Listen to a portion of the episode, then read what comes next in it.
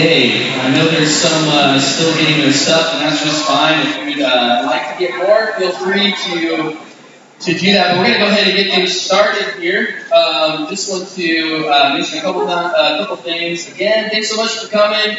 Uh, we do know it's a little bit cold in here. Uh, the heat is not working as it should. We have uh, we're going to get things uh, going to get things fixed. So. Um, Thanks for coming out. Uh. Some of the kids have already discovered what's going on over here, but we do have some stuff for kids, some Play-Doh. Uh, there's a coloring uh, thing over there as well for, for kids. Uh, Pastor Matt printed out some activity sheets, and uh, and uh, those are kind of in the back table over there by by Kendrick. And so so you're welcome welcome to those. And uh, parents, we understand if you need to get up and and uh, you know, if there's if there's uh, trouble going on over there, there's no shame at all. And if you need to throw a kid outside for a while, that's okay too. And so, um, okay. Well, before we get started, just want to just want to give a couple. Uh, a couple of housekeeping things. First off, thank you, thank you, thank you. We got a lot of great questions. Um, and it was a little slow at first, but as as we've as we've gotten closer to the event, uh, the more they have, they have been coming in. So thank you so much for the questions. A lot of great ones. Uh, we do want you to know that we're going to attempt to answer as many as we can. Um, but uh, but doing this really, you know, as, as fun, quote unquote, as it is, this really helps us as pastors get a little bit of an insight into what what's uh, what's on your mind, what concerns you have, what confuses you, what uh, what causes um, what causes uh, a case for curiosity as well. Um, we also understand with this, uh, especially some of these questions you could give a long, long time to. We're just not going to be able to give tons of time to each uh, each question. We know that sometimes answering a question can breed more questions. And so while this isn't set up for us to have a back and forth, uh, all three of us welcome welcome questions afterwards uh, to come up and talk to us uh, to get things clarified. Another thing is we'll let you know we want to, we're going to answer these questions from the Bible. And so when it says stump the pastors, this is not this is not show off show off our, our brains or anything like that. We want to go to the Word of God and give you answers uh, based on the Word of God, which means on some questions or uh, um, on any question, if the Bible does not give a direct answer, either explicitly or implicitly, uh, then neither will we. And uh, we know there's there's been questions that are, matters of conscience, and we'll get to those um, as well. So, so we're going to jump in here and start asking questions. And my and my first one is to Pastor Matt. He doesn't want me to do this. This is this is not on script, and so I figured what better way to start than to, than to do this. Uh, uh, Pastor Matt, I got home uh, after church, and and Cohen, my son, he wanted to know what your favorite color of motorcycle is. You should have given me time to prepare for this. Um, I would have to say black, Matt black. Okay. I like being like M A T T E. Okay. Good question, Owen. He wasn't listening. he wasn't listening at all. Oh, and I answered your question. What? Black. For the motorcycle? Okay. okay. Uh, the rest is easier. Yeah. Um, another another question that was submitted just by interest, another one to get started is uh, I mentioned at one time I was interested in studying apologetics. Somebody asked me to explain the difference between apologetics and eschatology. And very simply, eschatology is the study of the eschatos, the end times, whereas apologetics is to give a defense for the faith. And so those may overlap, but apologetics is you give a defense for the faith, eschatology is, is the study of the end times. And the question was asked, where do, Kyle and Matt, I kind of mentioned apologetics, is there any particular interest that, where your interests fall biblically? I am particularly interested, at least at the moment, uh, in something we would call biblical theology. That's not biblical as opposed to Quranic theology or something like that. But the, the study of how the themes of the Bible are developed throughout the scriptures. Um, for example, how the theme of sacrifice begins in Genesis and then it's expanded and stuff like that uh, throughout the rest of the revealed scripture. So that's something I'm particularly interested in at the moment. Uh, generally, it's more or less with teenagers, and they have always a variety of people that they're trying to share the gospel with, and how to share the gospel with this type of friend who believes this thing, and this friend who grew up in a church but doesn't go anymore, and this friend who does go to this church, and how do you share the gospel with those different types of how do you answer those questions when they're at school with people believe all sorts of things, and, so I enjoy hearing from them who they're interacting with um, as they interact with a lot more unsaved people than I do. So it's, it's always good to help them and help myself even think through, okay, how would you respond in that way to share the gospel? Okay, yeah. Well, let's, uh, Matt, we'll stick with you. Um, we had a question that was submitted. Is the Old Testament important? Is it okay to just read the Apostle Paul? And so take that wherever you Yes, yeah, the Old Testament is extremely important. Uh, imagine dropping into any book or movie halfway through. It might still be good, but you're like, who's that character? Why are they doing that? Why are they saying that? You think of Darth Vader, you just drop in when, spoiler alert, he says, Luke, you're my son, and you're like, okay. Hold on. It's not a direct quote. I, I wasn't going for a direct quote. Said he said.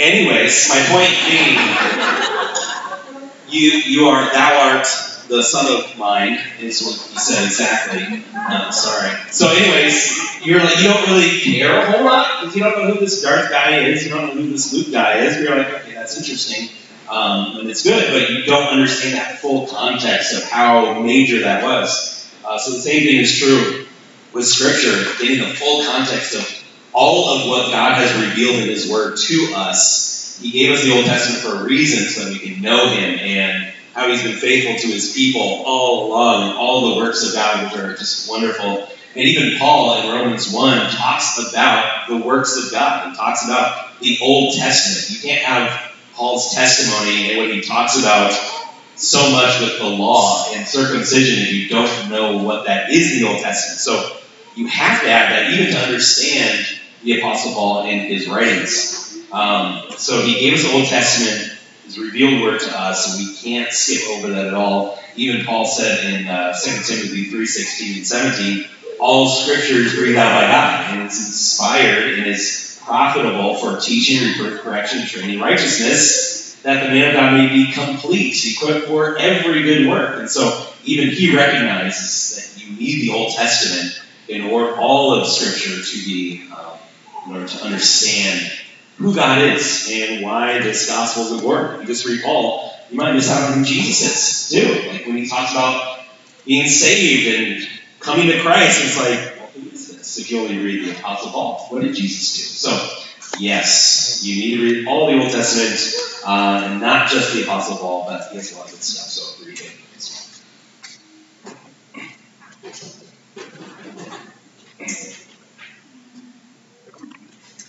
Okay, we had a question come in um, uh, about um, Halloween. You know, we're approaching Halloween, and so uh, a question about Halloween and Christmas and Santa Claus and Easter and Easter egg hunts and you know, kind of the, the, the pagan roots and all these things, and, and where where Christians should fall when it comes to our participation in uh, in such things. Um, um, and so first I have to understand is much of much of what goes on in our world is rooted in paganism.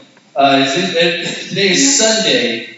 Sunday, the day Sunday is rooted in paganism. It's rooted in the worship of the sun. We have Thursday, which many of you may know is, is uh, rooted in Thor's Day, uh, the god of thunder, Thor. Um, and uh, Christmas was a pagan holiday celebrating the birth of the sun. Easter was originally a pagan holiday uh, celebrating the rebirth of spring and rebirth of you know everything coming out of the ground. Halloween, of course, uh, is a is a pagan is a pagan uh, has pagan roots as well. Um, with uh, the old the old Celtic thing where they would dress up to scare off ghosts, and then you have eventually All Saints Day, and now we have you know today where for the majority of people today to go out and get candy. It's a day to, you know, uh, carve pumpkins. A to, to dress up in costumes that nobody will ever see because you have to wear a coat anyways. Um, but uh, but uh, so so you know when it comes to Christmas and you have Santa Claus, you have Easter, Easter egg hunts.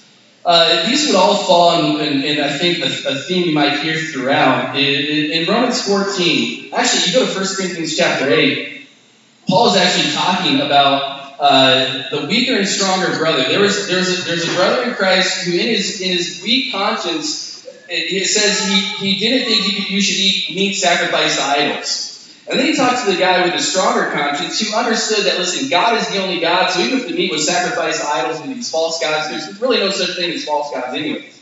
And Paul says in 1 Corinthians 8 that if the weaker brother sees the stronger brother eating in the temple, he's go, I, I don't think you get any more any closer to pagan than that. I mean, there, there, there, were, there were Christians in the early church going to the to the to the to the temple restaurant and eating at the idolatrous temple restaurant. And Paul says, you know, it's it's it's it's not really wrong uh, because uh, because uh, we know that gods, those false gods, aren't gods at all. And then in Romans 14, the idea there that you know our, our consciences should be uh, mastered and ruled by the Lord. So when it comes to that that whole spectrum. Um, you know, I, I, the, the two things I would say to that is is uh, whatever you decide to do before the Lord, uh, you need to you need to be careful not to harm your relationship with other believers. That's what Paul. You often hear the phrase stumbling block.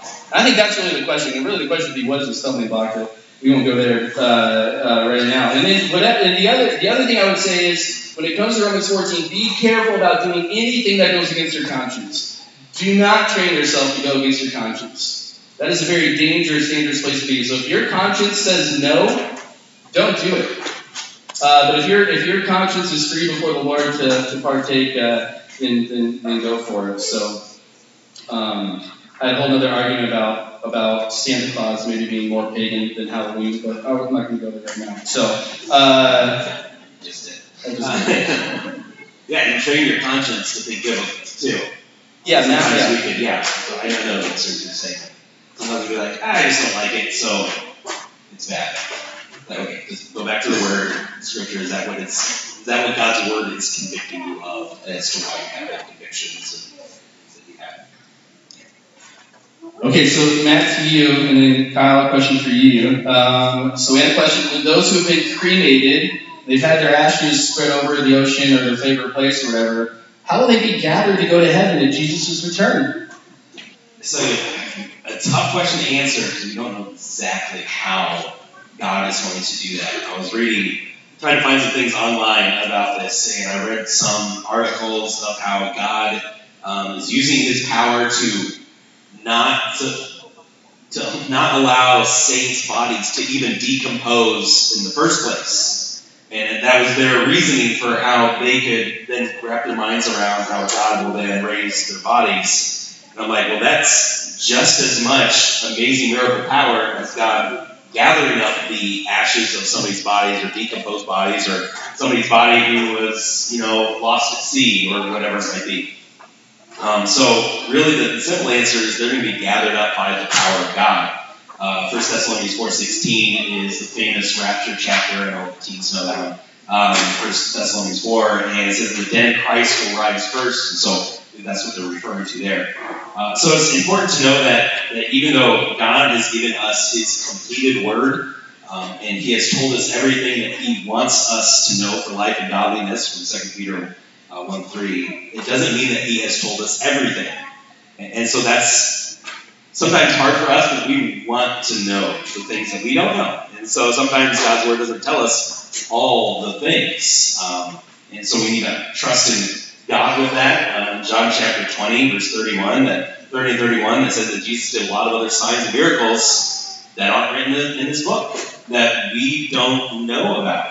Um, and then John 21, 25 says there are other things Jesus did. Were one of them to be written, I suppose that the world itself could not contain the books that could be written.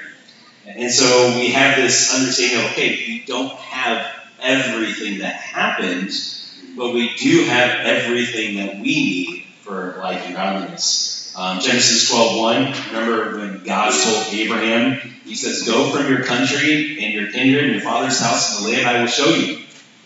Abraham didn't have all of the information. God said, All right, pick up and head out. I'm sure Abraham could have asked a ton of questions. Where are we going? What route do I take? What stuff should I bring with me? What stuff should I leave behind? There's so many things that he probably wanted to know, but it says that he, uh, verse 4, that Abraham let, went as the Lord told him. So it's a matter of faith, believing that God is going to do what he said he's going to do. Um, so I know I'm taking a long time on this, maybe a roundabout too, but beyond just the uh, cremation and how does God do that, but also understanding what we have in Scripture. Just trust that God's going to do what He said He's going to do. Um, with this, marvel at the power of God to be able to do what He said He's going to do. Think of all the Christians who have died over all the years. Um, where are all their bodies and decomposing and all of that? Just marvel at how God said He's going to raise up the dead in Christ, and it's going to be amazing. And then rest, knowing that you don't need to know all the things and how all the things are going to happen. So there's a level of curiosity that we should strive for and search the Word for. There's also a level at which we might need to say, well, God's Word doesn't tell me specifically, and that I'm good with that. That God, you know, wants to keep this one, this a mystery to us. All right, praise the Lord. Marvel at what God has revealed. That's good. Um, okay, Kyle, let's get you in on the game here. Um, okay, there's a question. What is dispensationalism and is CBC dispensationalist? Uh, short answer to the second question is CBC dispensationalist.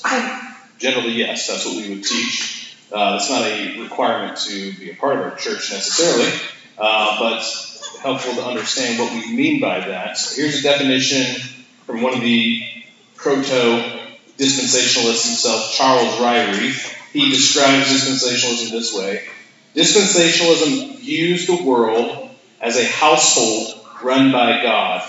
In his household, God is dispensing or administering his affairs according to his own will and in various stages of revelation in the passage of time.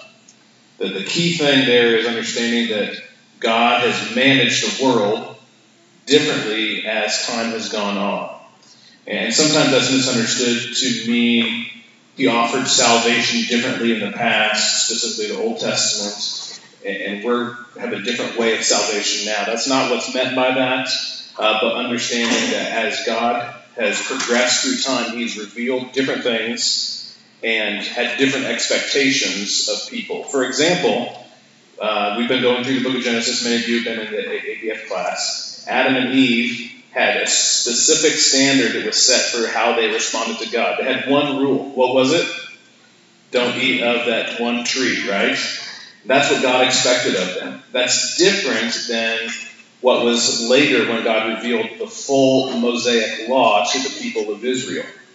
God didn't change his moral code, but he revealed more things and the people of Israel were held to a, a more specific standard than Adam and Eve were. Um, a key distinction is really between the Old Testament and the New Testament when it comes to that. We read in Romans chapter 6 where, where Paul says you're not under law, Old Testament, but now you're under grace. And living under grace changes expectations of us. And a fundamental distinction of that is the difference between Israel and the church. What God expected of Israel in the Old Testament as a chosen people, but also as a nation state, is different than what he expects of the church age believer to do, because we don't populate one nation state. We are transnational. We're a body of Christ that exists in all the different nations. Uh, and so we don't have the same expectations about how to implement laws that order society because we're not we're not a law keeping or law legislating organization. That that shows up in our eschatology. Pastor Zach mentioned that earlier. Eschatology, what we believe about the end times. You know, is the church going to be raptured? Uh, what's the future role of Israel? Who's going to be the blame? Things like that. But it really bears on us now about how we understand Old Testament commandments um, we don't have to implement the specific commandments to Old Testament Israel about how to make laws and how to keep track of all of these things that they had to in their nation states. And that you see that really showing up. We talked about a little bit in ABF this summer about how we create justice in a society, and that's different for us in the church age than in the Old Testament. Another specific, this kind of ties to another question we were, asked, maybe another example that plays out. One of the questions was, how did Noah know what animals were clean and what animals were unclean? That's a really good question. Um, and uh, another principle that is, is uh, involved here is the fact, uh, we already brought it up, not everything that is revealed uh, is written down in Scripture. Um, you mentioned not all of Jesus' miracles written down in Scripture. Not everything that Adam and Eve heard from God is written down in Scripture.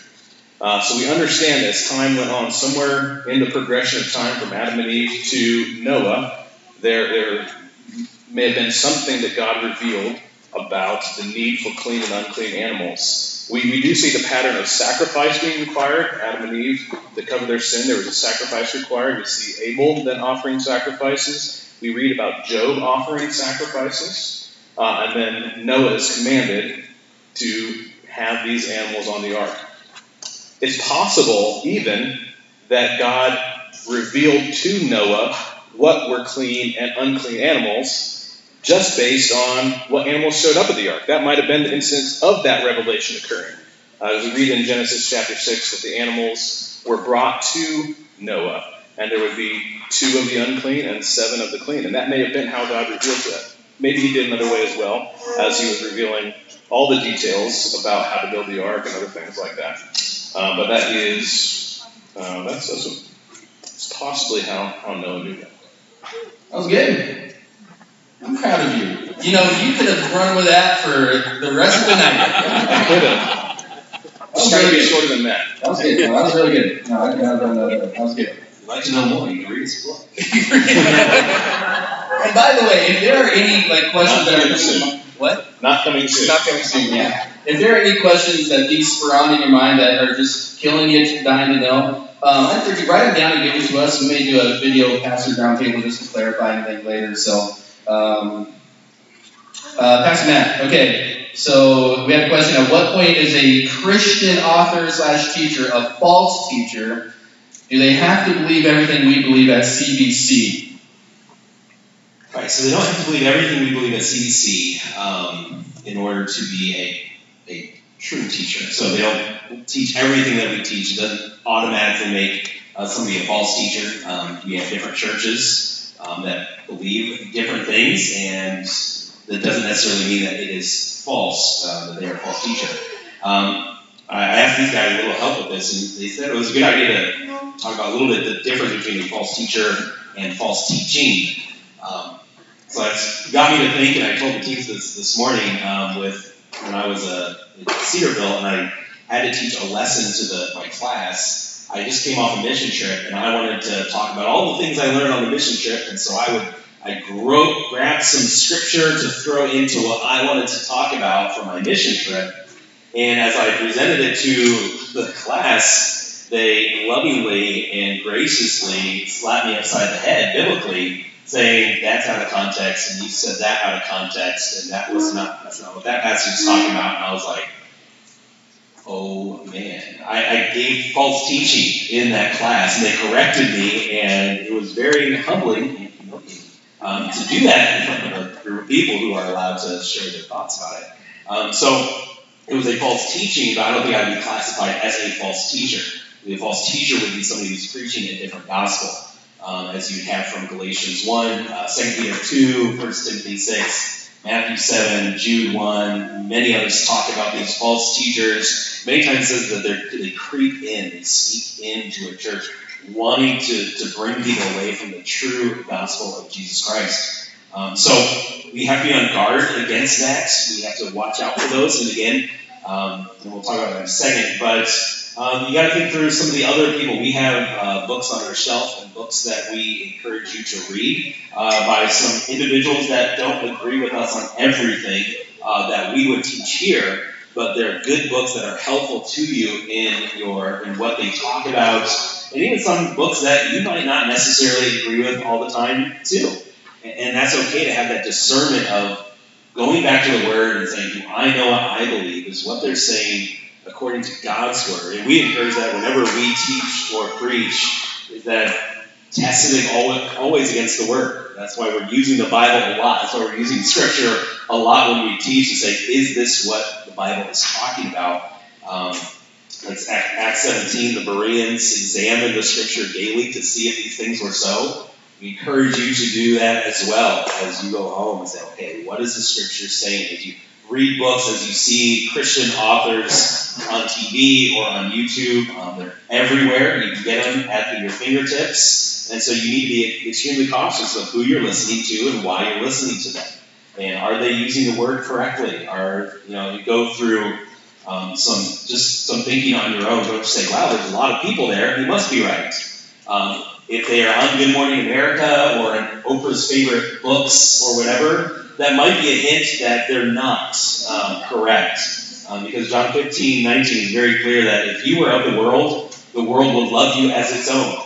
Because you are not of the world, I chose you out of the world, therefore the world hates you. So our culture and world is saying, ooh, yeah, you should read this good Christian book. It should get your antennas up a little bit. I'm saying, hmm, why is that person who rebels against God, saying that's a good book, it might not be teaching the Bible accurately with that. And one last thing, just kind of a, oh no, I have a few last things. Um, Genesis, or no, that's the next question. Good. That was the last things. Um, Stuart Scott had a, an interesting thing. Uh, we talked about the ACBC conference. He was asked to give a um, an answer, a biblical counseling answer to a, a problem that they had and they asked four or five other Christian counselors to give their response to how would you counsel an individual like this. they gave like a worst case scenario type of situation. And so he told us at the end of it, he said there was only one chapter that actually shared the gospel. Out of all the Christian counselors, out of all their chapters, they had to answer these problems. Only one of them shared the gospel, and that was his chapter. And he said there were 180 some Bible references he said, I had 150 some in my chapter. So it doesn't necessarily mean that those were false teachers that were trying to answer these questions, but bringing up how we need to be discerning and knowing are, are even these Christian people, Christian counselors, Christian authors, are they teaching the Word of God? That's what we have to go back to. Is it accurate according to God's Word? That's where you know you can trust Okay, yeah, yeah, keep going on the next one. Yeah, you mentioned Genesis 3.22. We had a question, um, who does the us refer to when it says, and the Lord God said, behold, the man has become as one of us, I'll be quick on this one. Um, it's the same us that's referring to in Genesis chapter 1, uh, verse 26, when God says, let us make man our image. He's talking about the Trinity, God the Father, God the Son, God the Holy Spirit, and so it's that same us. Good. Okay, uh, Kyle, and then I'm gonna, I'm gonna jump back in here I know everybody's just dying to hear me, but uh, here I got a couple more for you. And this one, this one, this one was, uh, yeah, this was a good one. Uh, the question: uh, What makes a cuss word a cuss word? And what verses are used to argue the sinfulness of the use of a particular word? Is the use of a word sinful or not, depending on the cultural context? If vulgarity is the issue, who what decides if it is vulgar? Yes, good. I think this might be my, my favorite question. Same, same. Yeah. Uh, before I answer, though, I just want to comment. I like how many of the questions that we received seem to be tied to things you were just talking about in ABF. And I, I like it. We're not getting through everything, obviously, in ABF, but stirring up thoughts and, and making you think about Scripture. And hopefully, hopefully, we're starting to answer or helping you figure out where, where God's Word answers. Which one of you is cussing in ABF? Yeah, so for example, don't say these words. Um, cuss words, yes. In short, I'd say it is a largely culturally defined issue.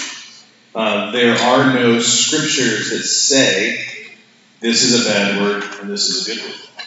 What the scripture does say, uh, Colossians 3, we must not put them away. Anger, wrath, malice, slander, and obscene talk, obscene talk Ephesians chapter 4, let no corrupting talk out of your mouths. And in chapter 5, let there no be filthiness or foolish talk or crude joking. So, Scripture is pointing out some of these categories obscene things. The word vulgar was in the question, something that's off color or even rude. And Scripture warns us about being rude. Love is not rude.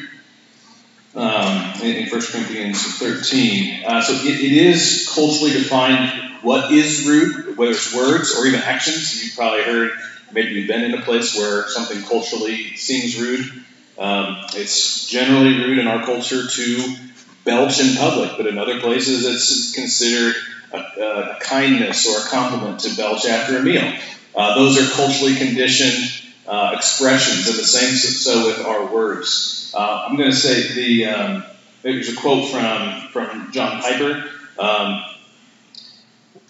just talking about false teachers, false teachings. We don't agree with John Piper about everything, he answers some questions like this really well on his podcast, Ask Pastor John. He says, There is no list that is going to work when someone in, is inappropriately crude or foolish talk uh, or filthiness comes out. But he's saying there is a category of crude, and Christians should not want their language to be crossing those lines. We, we should understand what those expressions mean in our context. Uh, and so he's saying most offensive language is simply contrary to ministering grace and living out grace. Whether it's obscenity, what you're talking about, how you're talking about, if you're being rude to the listener, that's opposite of giving grace to those who listen. Now, there is a separate category of taking the Lord's name in vain. And in our ideology, that's kind of lumped together with swear words, but that's handled a little differently in Scripture. It's very clear you shall not take the Lord's name in vain, Exodus chapter 20. Um, and in, in, the podcast, John Piper went on to say that, that um, he expands that even to not just God, but the use of the, the name Jesus Christ, and also just the words damn and hell, because those are true realities uh, of our faith and, and at stake in the gospel. And he said, in the same way, using those lightly uh, is demeaning to what Scripture teaches us. And we should be very careful about using those lightly. Um, not as a throwaway expression of irritation or anger. That's actually belittling God, belittling Christ, the seriousness of damnation, the seriousness of, of hell. Um, and we want to be careful about that. Anything, man? Uh, no, no. Um, but uh, so okay. So another question here might do some picking because I want to keep an eye on the clock. We got a couple questions that we want to make sure we get to at the end. And so, um, uh, yeah, so, so this probably isn't a quick hit, but the question for you is Was the founding of the United States sinful because the founding fathers rebelled against the government God put over them? Okay. And then there's also a question about vaccines and whether or not we have the God given right to say no to forced vaccines. Maybe all kind of fit in there. Yes. All right. So, in an effort to be brief but helpful, should we punt? well, cut me off if you think. Let's see. Here. All right. Two basic principles to consider uh, about the specific instance of the, the American Revolution. Uh, somewhat an abstract thing, but not necessarily. But two principles to consider. First one is our default response toward authority should be submission. Romans 13 tells us, be subject to the governing authorities. Uh, 1 Peter 2, be subject to the Lord's sake to every institution, human institution, honor the emperor, in verse 17. Um, there is a scriptural exception to that. We find that in Acts chapter 5, uh, where the apostles state we must obey God rather than men. So our default response to authority should be submission. Whatever authority we find ourselves under, it should be submission. There's the exception in Scripture where if we are commanded to do something that is sinful, we are to choose to obey God as opposed to obey man. Um, we, we may imagine that that happens more often than it does, where to obey man is to choose not to obey God. Uh, we, we, probably don't find ourselves in that situation as much as we, we might think we do. Um, often we find ourselves in a situation where uh, we are asked to obey a human authority in a way that we don't like or something that we don't agree with. uh, but that's not the same thing as having to choose not to o- obey God.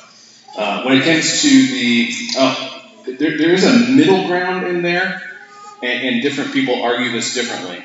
And, and this is something that you, you should think about. Uh, what the middle ground is uh, when the government itself is sinful, what do you do with it? And again, I think we imagine that scenario probably more often than we might be merited. Um, but there is a, a, reality that even government or the leaders need to be held to, to justice, held to account. We read in Genesis 9, if, for example, if man spills man's blood, by man his blood shall be spilled. That is true for someone who's in authority, just the same as someone who's not. Uh, and so there has uh, there should be a pursuit of people to hold that person to justice. My example of this is obviously uh, is really easy. Nazi Germany, you have a murderous man in charge of a whole country, and the rest of the world was rightfully attempting to hold him to account to the point they thought he needed to not be in power. And I think that was just a just resistance of government because to hold him to account meant overcoming that whole government. Um, the same, it's not exactly the same scenario when you look at the American Revolution. Um, that is more on the spectrum towards um, resisting government uh, out of personal preference and how you understand some of those things. Uh, you may come to a different conclusion, uh, but if you read the actual stated Declaration of Independence, the de- they state why they're, they're choosing to rebel. Uh, they use phrases Governments are instituted among men, deriving their just powers from the consent of the governed.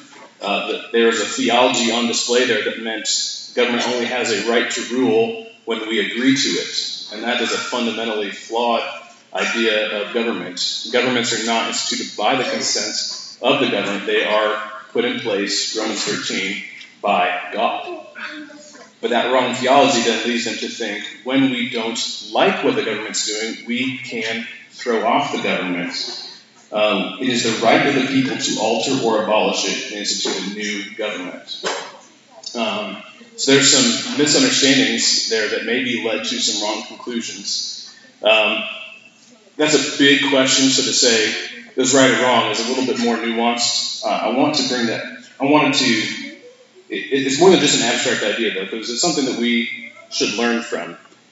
Um, we should learn for once, for example, it was not the unanimous view of every Christian at the time that it was the right thing to rebel against the government. Uh, there were many preachers who had to flee the colonies because they preached against revolution, they preached against rebellion. Um, Benjamin Franklin's own son was one of those.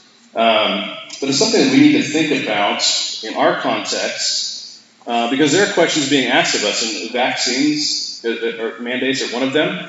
Uh, but we're being asked questions about is this something I don't like? Is this something that I think that I disagree with? Is this something that I think is wrong for them to ask of me? Is this something that's against my conscience? Is this something where I'm being asked to disobey God? And those are all slightly different things. Uh, so it's not a nuance. It's not. A, it's not an easy answer. Uh, we're also being asked questions of who is the authority that you specifically obey. Sometimes there's confusion of who, whether it's your local government or your governor or your federal government. Uh, where do there's some blurring of lines in there, especially when you think about you know when there's those extreme questions being asked or extreme ideas entertained of what happens if there's civil war or cessation or things like that. Um, so these are things that we need to be thinking about. Who who do we submit to? Um, but the, the, the, pursuit is the default position should be we should submit and, follow the authorities given by God as much as possible. That should be our pursuit. Um, sometimes the American bent is to try to hold on to as many freedoms as possible. Uh, and, and, those uh, that may not always lead us into the type of godliness that First Peter and, and Romans 13 are talking about. Uh, when it comes to vaccine mandates, um, that the question is for you to think about what is your opposition to it? Is it something you don't like? Is it something that you disagree with their conclusion about? And also, who is asking you to do this? Is it just your employer? Is it a is it a state? Is it federal government? Those things may may affect some of your conclusions. Is it something that is against my conscience? Uh, and as Pastor Matt brought up, uh, sometimes our conscience needs to be informed. Uh, so that needs to be a part of your equation as well. It may be against my conscience, but am I right about that? Um, and, and, involved with the vaccine, uh, whether it's a conscience issue, is all the things. Uh, you know, was this how was this created? Is it involving aborted fetus parts? And, and, that's a major conscience issue for many people. Um, whether or not the government should have the right to say that is not necessarily a conscience issue, um, but sometimes those those kind of get wrapped up together in, in our minds. And then ultimately, is, is obeying this making me choose not to obey God? If, it, if there's something that comes down to that, then the, the apostolic example is clear. We must obey God rather than men.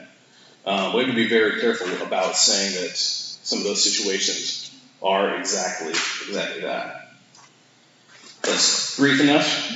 Yeah, no, that was really good. That was really good. Appreciate it. We're gonna we're gonna jump to the uh, final last questions here. We had kind of one of the big questions on God's providence, and then uh, one thing we want to touch on before we wrap it up. So, um, yeah, we're gonna we're gonna skip ahead. Know questions about was the line Jesus made alcoholic and and God's Old Testament dealing with people and things like that. A lot of great questions. Apologize for not getting to them, but we need to leave some time for, for a couple questions. I didn't want to hit one of the big questions because it comes up often, and I don't want to leave uh, I don't want to leave this one hanging. There was a question that came in that says, Does God or did God ordain sin? Why or why not? And if how, if not, how does he uh, how does he remain good? Or if he does ordain sin, how, how does he uh, remain good? And when, when I was talking to the guys on this one, I said this one is really easy to answer biblically. Really super easy. Does God ordain sin? Yes, He does. Uh, the clear scriptural testimony is that God ordains sin. Uh, you see that time and time again throughout Scripture. Genesis 45, uh, where Joseph, uh, or Genesis 50, uh, 45 through 50, where Joseph says, You meant evil against me. But notice said, he didn't say God used it for good. He said, But God meant it for good. And so it's, God, it's something God meant to do. Um, you go to Pharaoh, where God says, This is the reason I, I raised you up, so I could show my power against you. What was the reason for Pharaoh? And how was God going to show his power unless Pharaoh rebelled? Um, I was uh, in Second Samuel uh, not long ago, and it was reminded of Absalom. And, uh, and here's what Second Samuel 17 says Absalom and all the men of Israel said, The counsel of Hushai the Archite is better than the counsel of Ahithophel. And then here's what it says For the Lord had ordained to defeat the good counsel of Ahithophel so that the Lord might bring harm upon Absalom. So, what is God doing there? He's, God is ordaining a, a, a, a wicked man who's wicked in heart, who's giving wicked counsel, to be the one that everybody followed. That was God's ordaining. Um, and of course, you go to the cross, Acts chapter 2, Acts chapter 4. Very clear that everything happened uh, according to the predetermined plan of God. And so he says, all these men who crucified Jesus, they were doing exactly what God had ordained. Um, and there's and just just so much throughout Scripture. Uh, Isaiah uh, chapter 10 or 11 in there. I think I've used this illustration before. It's the illustration of the Assyrians and how God said that He was going to use the Assyrians to punish the people of Israel. Um, and He says it's not on your mind to do this. He says you think you guys are kind of doing your own thing, but God says it's my hand that's going to use you like a rod to go and punish the people of Israel. Now, it is a sinful thing for the Assyrians. He said they were proud people. That's a sinful thing for them to do. And then God says, I'm going to, and this kind of brings together the other part of the question is, is, is, is uh, how does God remain good? Because then God says to the Assyrians, right after that, right after he says, You're going to be my rod of anger against my people, he says, I'm going to punish you for your arrogance. So is God good? Yeah, Psalm 35. Taste and see that the Lord is good. Um, does, uh, does, does he ordain sin? Yes, he does. Is he ever accused of wrongdoing? No, he isn't. Are we always, as humans, the ones going to be responsible for our sin? The answer is absolutely yes. So it's it's easy to answer biblically. But the problem the problem with everybody in here right now is is not the Bible. It's our reason. It's our logic.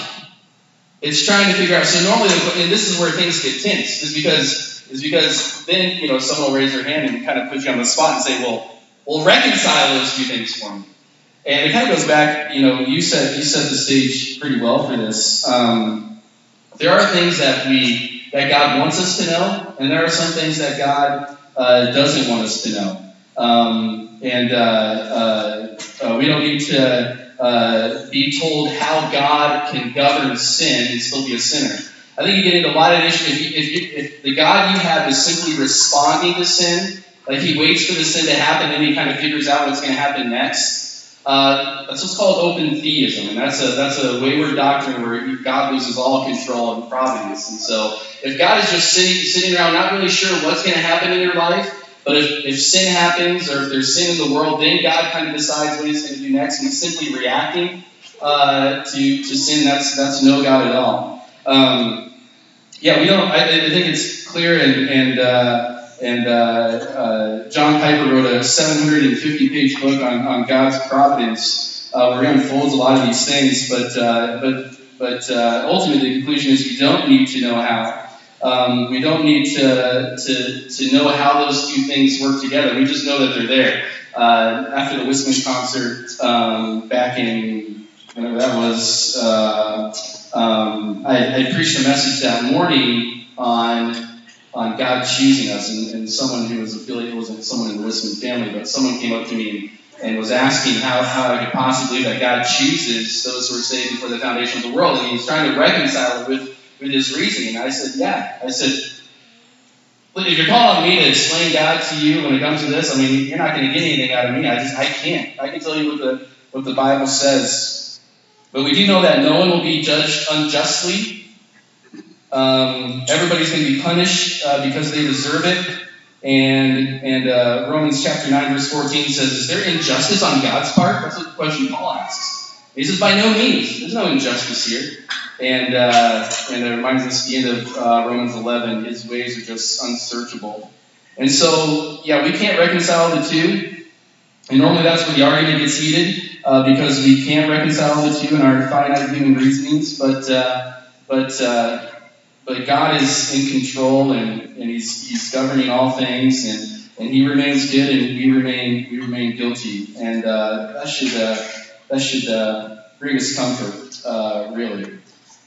Um, so final final question for the night, and we'll and we'll wrap this up. And this is this is intentionally put at the end here because we had a we had a question come in, and we could we could uh, we could sense the force um, of one particular question on pastoral leadership, and maybe in, in small groups. Uh, now, some of you may have heard that there's a, there was a, a small group going on, or a small group that was started up, and and we had a question come in, and, and we've had a couple people ask about this. So we wanted to kind of close the night with just uh, clarifying a couple things. Um, there was, yeah, there was there was a small group uh, that was going on, and it was put on pause at my request, um, and uh, asked not to meet until. Um, and here's the big news: uh, until we do out an official small group ministry, which is in the works right now.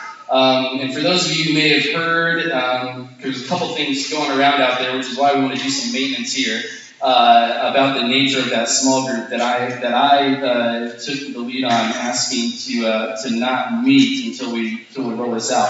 What happened was very simply the leadership got some wires crossed as to whether or not starting a small group, um, uh, like we want to roll out eventually, starting one now would be helpful and just got our wires crossed, and, uh, and so the, the group was asked to pause. Um, and so we do plan on rolling out small groups uh, in the near future. We're working on how that's going to look right now, and, and uh, we're looking to roll out the full ministry in the future. Uh, but one of the reasons we asked to, to, to put it, and you know, when I was with the group and, and asking them, I used the word dissolve, and this is where this is where I'm still I'm still learning and growing. I use the word dissolve. I didn't, I didn't think anything of using that word, but really, a couple people came up to me, um, uh, my wife being, being one of them, and said that the word dissolve was too strong of a word. And I didn't think it was, but it really was, because I wasn't asking the group to just you know never do it again. I was I was really the, the intention of the word was to, to put a pause on it until we unrolled out the thing. So you know I, I need to I need to you know think through words a little bit better as well in all this. But the Bible says uh, to do all things decently and in order. Um, and ministries need structure. They need organization. They need oversight. And ministries, especially small group ministries, are notorious for sputtering out prematurely. Uh, if, if, so we wanted to make sure that we have the structure in place for this small group ministry to carry on in the church for, for many years to come. And uh, and uh, and so yeah, so we just uh, we just wanted to, to hit the pause button on this. Now, one of the current concerns that arose from this was perhaps uh, uh, a message going out that we are we are saying that people should not meet together in your homes on a Sunday night or any other night. And I want to be very clear. That is not what we're saying. Uh, you can you are free to meet in your homes and to do whatever you want with your free time. This was not a church wide like nobody meet together, nobody do anything together, nobody meet in small groups. It was just this very unique, particular, specific situation that we said uh, I don't think we're really ready to, to roll this whole thing out. And, uh, and so, and so uh, I just want to clear that up. And, um, and uh, there's a question on, on uh, kind of led into pastoral leadership as well, but I think my hopefully my message maybe this morning answered some of those questions. I don't think we'll take the time uh, necessarily to go through go through all that. But uh, yeah, so so that's the big thing. This is we wanted to end with this because this was kind of our thrust. This is this is an exciting time. We're really looking forward to unrolling uh, small groups here, and uh, and Lord willing, those will be those will be coming next year. I know you're gonna have tons of questions. What it's gonna look like? How's I mean, we're still working through a lot of those questions, and so we want to have something ready for you that'll that'll be sustained for for the long haul. And uh, and I think that was uh, I think that was that was kind of kind of what we wanted to, to say there. So, can I jump on that just a minute? Yeah. All right. One of the things that we, we strive to do in, in the how, how we run church ministries is that our intent is to build formal structural ministries that will serve to perpetuate organic, unofficial spiritual life and, ministry and relationships outside of the church. Uh, the hope is not just to just to build and do everything in this building so that you can come and get your stuff and then go home, uh, but to create our ministries in such a way that it, it perpetuates that ministry in your homes and, and things like that. And so our, our goal is for our, our worship services, our discipleship classes, and eventually our small groups to um, facilitate greater community among you. Not that community can only happen in a small group, but to facilitate more of that happening outside of what we ever plan to do. Um, the fact that that's a weakness that we have is why we want to build a, a small group structure that will serve those ends. Uh, and so, meeting in your home with someone on a regular basis or semi-regular basis, getting together to pray, getting we want that to happen, and that's why we're doing this. Uh, it was just a specific process of how we're trying to build this to serve those ends. Um, yeah. Yeah, yeah, yeah. I'm glad you brought that up because that was something we were going to. Yeah, yeah. The purpose, yeah, our purpose statement, so to speak, is is from 2 Corinthians 3:18, and it's to cultivate holiness through genuine gospel community.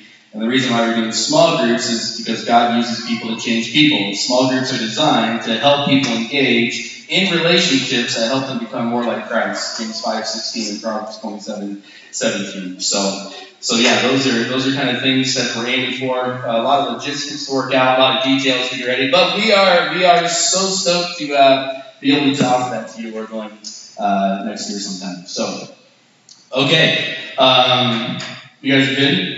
You guys don't have anything else you want to add there? Okay. Well, thanks again. We're going to close. I meant to open prayer, and we didn't do that. So let's close our time in prayer, and then uh, we'll be dismissed. Our Father God, we thank you for this uh, time. Thank you for these people. Thank you for their, their thoughtful questions, um, the, the questions that uh, really kind of get down to where the rubber meets the road.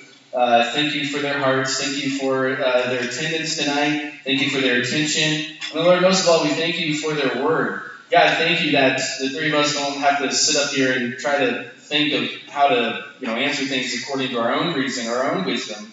Uh, but Lord, that we can go to your word and bring that to the people. And Lord, you you do require us to think. I mean, there's some questions where we do need to think about things, but we need to think about them from your word. And I pray that if, if this does anything tonight, that you'll get these uh, the, the people, our hearts, our minds thinking on your word and thinking about how we make decisions, thinking about how we how we view uh, things going on in our world, thinking about how what we listen to and what we watch, all these things, what activities we, we partake in. That we've rooted all in, in your word.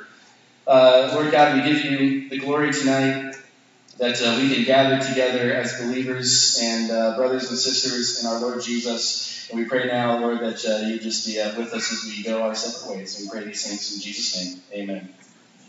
Okay, thanks so much for being here. You are free to uh, to, to leave. And let's say thank you to all those who brought desserts. Yeah, thank you. And since you all appreciate it, I know you'll appre- they'll appreciate you helping Lifetime. And Sorry, quick pause We do need to ask one thing of you before you go. We do need to shift the tables and chairs to be ready for it. That seems like it would be good. So if they can stay around and help with that, they tear some tables down and move some chairs.